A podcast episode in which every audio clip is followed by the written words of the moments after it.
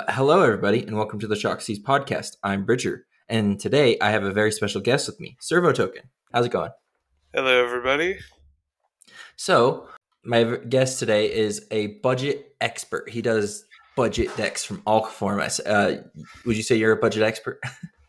Uh, I mean, I don't like to talk very highly of myself, but Uh, um, I, I do consider myself a budget person. Yes. yes. Okay. So you've done budgets for like Legacy, Modern, Pioneer.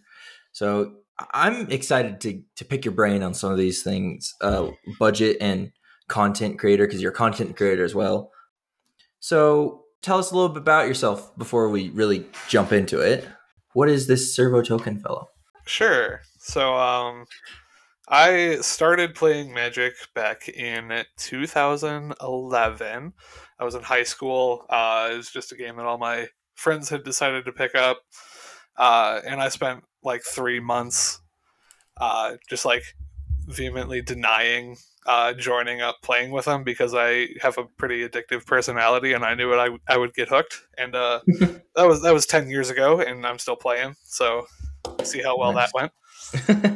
Uh, yeah. but yeah, I started off um, jumping in just like straight away to the competitive scene. Uh, I enjoyed going to F and M's and uh, the winning what was very appealing to me Oh at the yeah. time.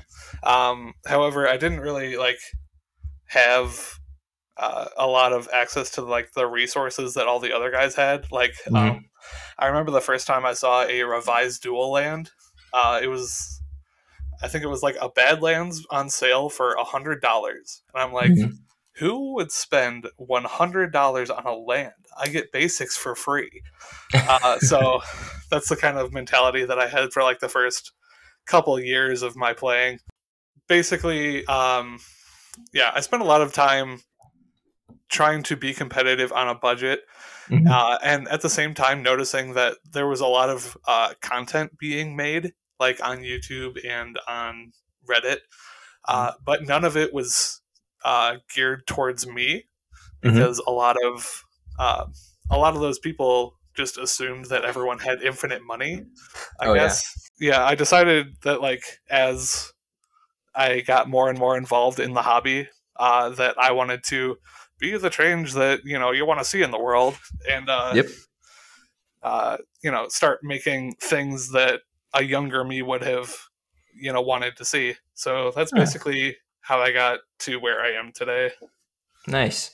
What you're saying, it really spoke to me because I remember when I first started uh, Pioneer, because I had been taking a little hiatus from Magic at that time. But then Pioneer was announced, and I thought it seemed really fun. So I just started out with budget decks too, getting into this format, and it was really fun for me because, like, I I started out with mono white humans, and it was just a blast because, like, you can do fun stuff with budget decks too. Like, Oh yeah, think A lot of definitely. people realize it, but like I won my first F and M with a budget deck. I, I the first time I went to play Pioneer, I brought mono white humans and beat everybody up because nobody was ready for Boros Elite or whatever that one is. Yeah, I, I have a very similar story. My first uh, Pioneer F and M, I took it down with mono white humans. Cost me like twenty five dollars. no kidding. So yeah, that's hilarious. it's awesome. Yeah, mono white humans, the best budget deck ever? Question mark. Uh, it, it's up there. yeah, it's very strong. So, it, uh, if anybody wants to make a good budget deck, uh, Mono White Human's always a good fallback. uh, anyway, um, what do you think? Uh, why would you say budget decks are important for Magic in general? Just, uh, I, I don't know how to. Yeah. Sorry. Um, Um, why what is what you you, say- do important? Uh, I mean, Yeah. yeah, that's a valid question. yeah. Like I was saying before, uh, there's a lot Mhm. of like people who were in or who are in the situation that I was in, Mhm. where they don't have a ton of like disposable income that they can dump into a hobby. Um, Mm-hmm. Like magic is very expensive. It's very much a luxury hobby. Uh, Oh yeah. and a lot of people don't have especially these days the like car payments worth of you know dollars to throw down on literally worthless cardboard Yeah. uh and on the other side of that magic is like i think definitively the best card game that exists, and Oh, I think it isn't you know right or fair to not allow people who can't you know afford uh, spending those exorbitant amounts of money on the hobby. It's, uh, it's it's not okay to not let them play. Like I Oh, think yeah. the game should be for everyone. Oh, for sure.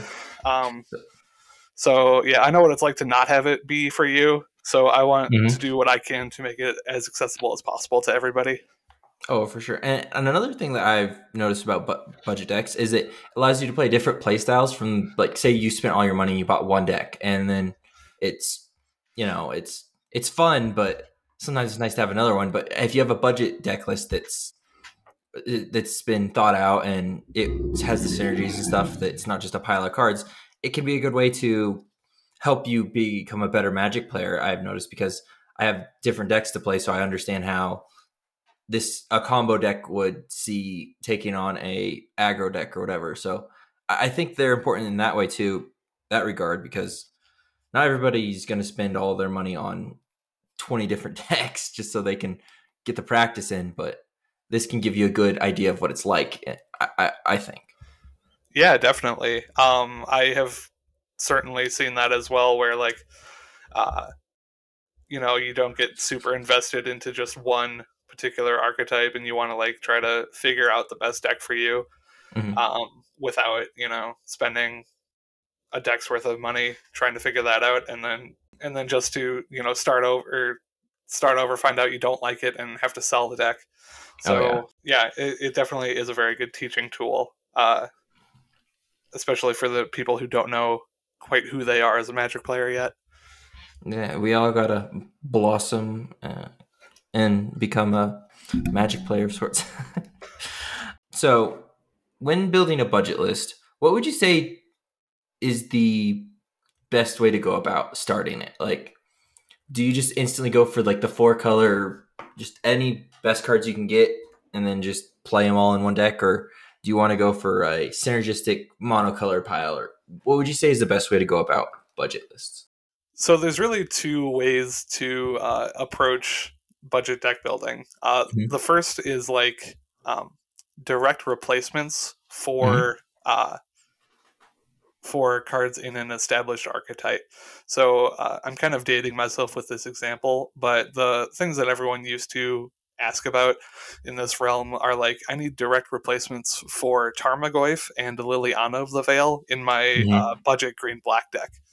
So uh, those cards don't really exist, and if you do try to find replacements for them, they're not going to work as well because um, because you're trying to you know replace things that are good and expensive with things that are not good and are not expensive, Mhm. uh, while not really like you know getting to the core of the things of, of the reasons that those cards are in the deck in the first place Oh, yeah, that makes sense. like those cards are expensive because there isn't another card that does what that card does. So um, the direct replacement uh, method doesn't really work for every archetype. Uh, the Mhm. ones where it usually succeeds are the aggressive decks, where you can you know easily swap out a uh, swap out like a goblin guide for you know some other two power one drop uncommon uh, that no one knows about, and it'll probably be eighty percent as good. I was just gonna say, is there any other archetypes that um that that applies to? So it's just aggro. It's not like there. So in control, like if you wanted to go the budget route, it's just impossible because t- three, uh, five fairy, Teferi five, whatever you want to call him, he's just irreplaceable, and it just can't be done. Or I mean, yes and no. Um, Mhm. Control and aggro are probably the two uh, like macro archetypes where it is possible to do the direct replacement thing uh because of the way that the deck functions. So the aggressive deck just wants any, you know, high velocity um, game plan, and there's a Mhm. lot of like draft archetypes that are pretty conducive to that. Um, Yep. And whereas the control deck really just wants like one sticky finisher to go along with its uh, myriad of that uh, removal and draw spells that are already like cheap commons and uncommons. Mhm. So uh, while you may be losing some points. And then the uh, the other method of uh, budget building is focusing in on a core synergy and then developing from there. So a lot, Mhm. like I mentioned with uh, draft archetypes earlier, a lot of draft archetypes are actually just really powerful deck building strategies, um, and the pieces to them are generally pretty parasitic, which means Mhm. that they don't work very well with other things that already exist elsewhere. Um, so, so going after a draft archetype such as like Kaladesh Energy Mhm. uh, will usually net you all of the good cards that exist in that strategy, Mm. uh, while remaining, you know, pretty functionally cheap because no other deck is looking to, you know, take advantage of the Kaladesh Energy cards. Yeah, that makes sense. So, like, if food wasn't like such a powerful piece, it would be probably considered similar. Like, and I think it does apply to budget food pretty well because most of the pieces are pretty cheap. But like, so oh just yeah, absolutely. So.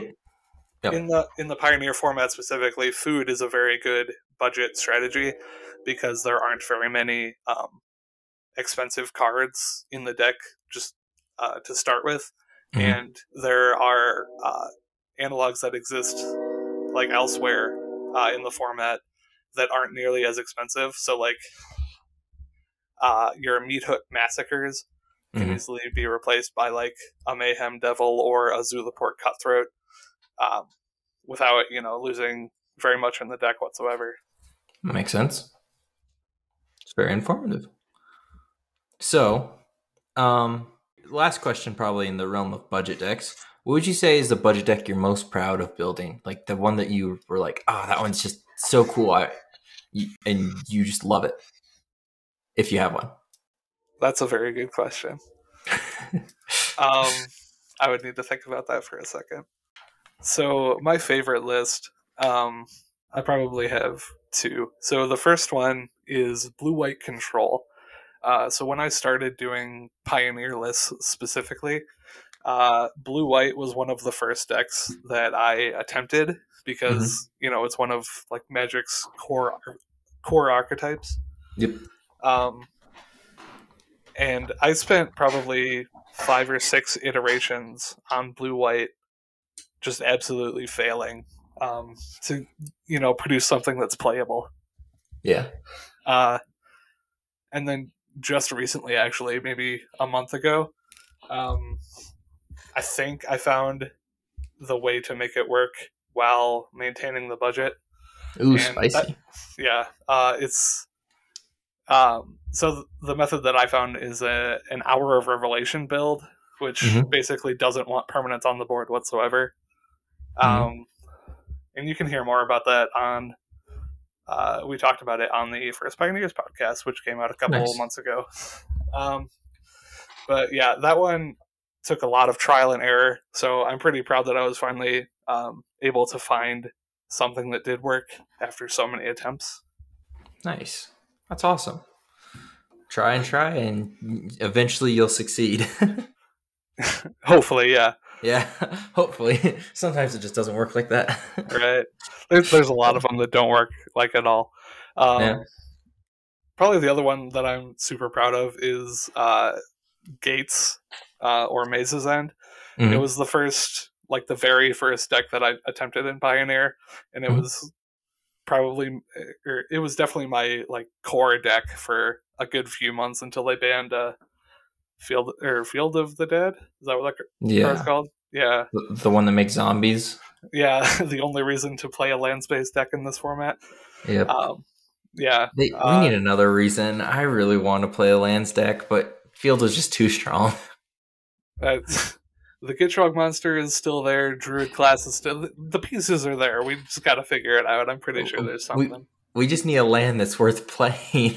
Yeah, that's true. Uh, we did just get Boseiju, so maybe. Oh, that's true. But uh, yeah, Maze's End was probably my the most fun deck that I've ever made. Mhm. Um, and that deck was probably only forty bucks. So uh, Nice. yeah, that, that was definitely one of my mo- most proud achievements as well. That's awesome. Uh, yeah, I, I remember back in standard whenever Gates was a thing, and that deck was like it felt so powerful at that time. I was like, how do you beat it? It has a board wipe every time, and its creature gets its ram gets above the the what is it? The gates ablaze. Yeah, yeah. It's it's impossible to defeat.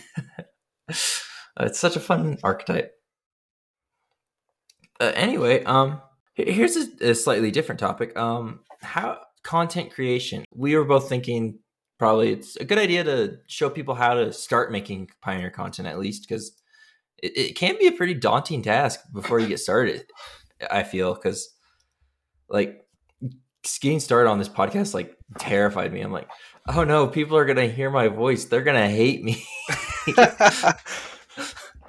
uh, and I don't know, like it, it, can be very daunting. What do you think about content creation? Like just yeah, in general. I, I agree that it is very difficult and mm-hmm. scary mm-hmm. to take those first couple steps and you know really put yourself out there because mm-hmm. you are stepping like in front of the crowd to mm-hmm.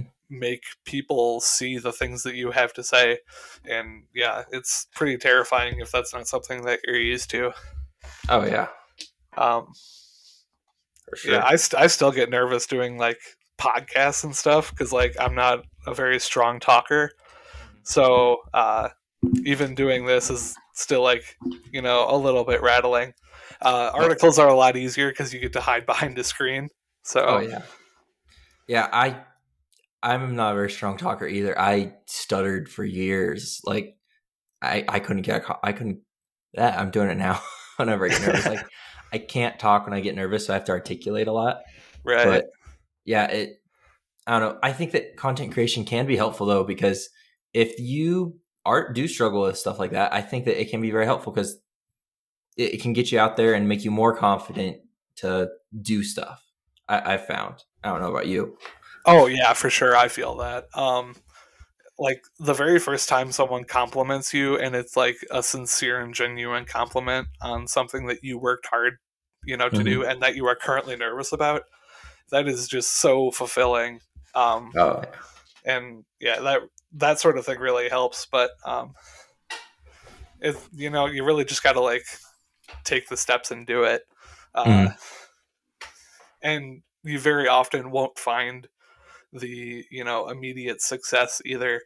So mm.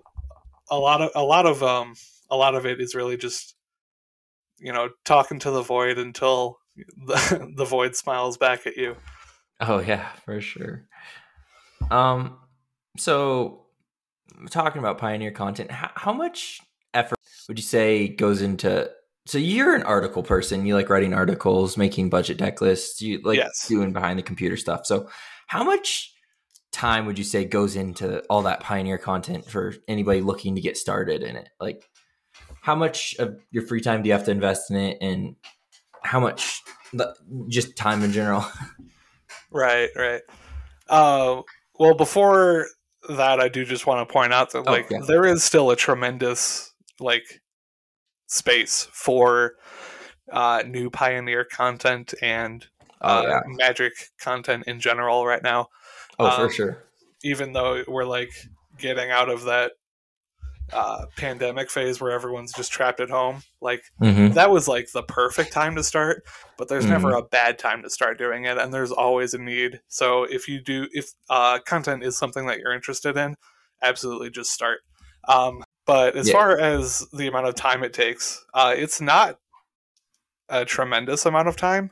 Mm-hmm. So a typical article for me, it depends on if I know what I'm talking about or not. Uh, mm-hmm. so which sounds weird because like I should know what I'm talking about, right?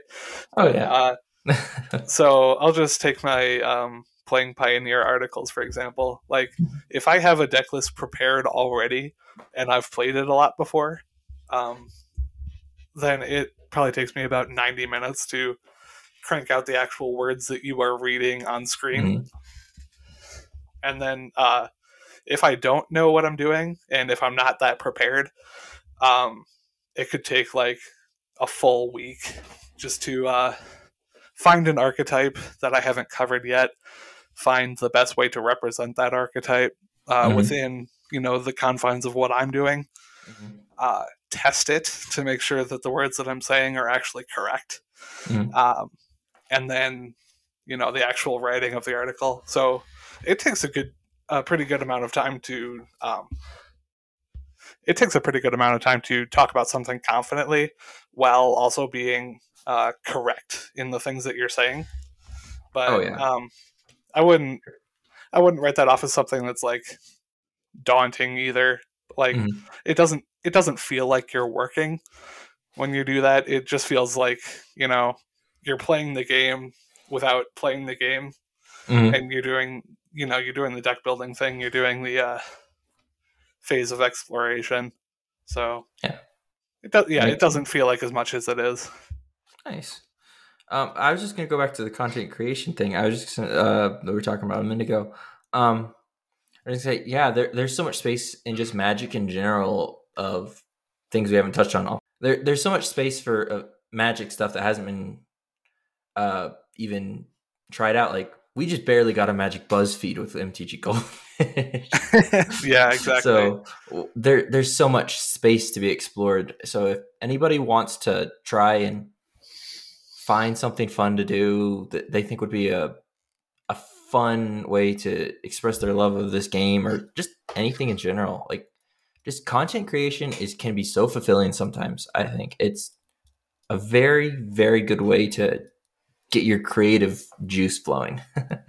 Eh, so yeah, I definitely, I definitely agree. Uh, any like piece of uh, audiovisual literature that you experience outside of the world of magic is very likely to be applic- applicable within the world of magic as well.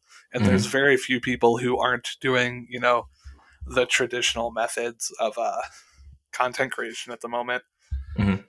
Like I've seen a lot of um, a lot of younger people on uh, TikTok doing magic content that like I had never even thought of before.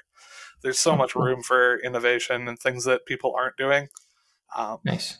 and while it is easy to get uh, while it is easy to get um, discouraged that someone else is doing the thing that you want to be doing there's definitely a hole where uh, you can fit in to the general content sphere as well Oh, for sure, especially in Pioneer because we don't have a ton of people. Like, there's a lot of people interest now, but like, there's still not a ton of content creators specifically for Pioneer. So if people want to get started, now is a great time to do it because you can Oh, carve yeah, definitely. so easily. like uh, if you want to do pioneer specific there's uh, like 10 people who are doing Mhm. stuff right now so uh, there's probably That's true. Uh, there's probably room for at least a hundred, if not more. So Yeah. there is there is so much room for anyone who wants to do things to you know get started, just plugging away and start doing it. hmm Oh, for sure. Yeah, I think that's all the questions I had. Uh, This has been really informative and fun. Yeah, for sure. Uh, Is there anything was- else you want to go into? oh god. Um, I mean, not really. Like, Sweet. yeah, I don't know. I think we're all good. Sweet. So then, look, I guess. Do a uh, proper so- outro. Yeah, to a proper out. Just just end it there. I think that's it. Keep all of it in. No edits. Just go. anyway, um, yeah, sweet. Um, so thank you everybody for listening. Uh, you should you should all check out playingpioneer.com. It's a great website. There's awesome all kinds of stuff about Pioneer. I love it. I go on there way more than I should. There's so many fun articles. And uh, Servo, is there anything you would like to plug? Um, well, like Richard said, playingpioneer.com is usually where you can find me. Uh, Mhm. I think I'm going to start using Twitter a little bit more Mhm. just because, you know, everyone else is tweeting. So I figure I should get out there as well. Uh, so I am currently on Twitter at ServoToken. Uh, You can find me on Reddit at ServoToken. And you can find me on Discord. Um, I'm in all the Pioneer Discords. So if you ever want to chat, feel free. Sweet. Yeah, same for me. I'm in all the Pioneer Discords. Uh, I have a few of them muted because I, I can't get a ton of notifications at work because it knows my boss. So, uh, at me if you want to specifically talk to me. but, um, yeah, uh, those that's where I'm. I am. I'm not on Twitter because I don't like the drama and it bugs me. but because you appreciate your own time. yes, I appreciate my own time, even though I spend way too much time looking at YouTube shorts and stuff like that. I can't stand TikTok, but YouTube shorts, that's totally different. it's different, I swear. anyway, um uh thank you for coming on and uh I guess I'll do my outro. Uh everybody go do something with your day and have a good one.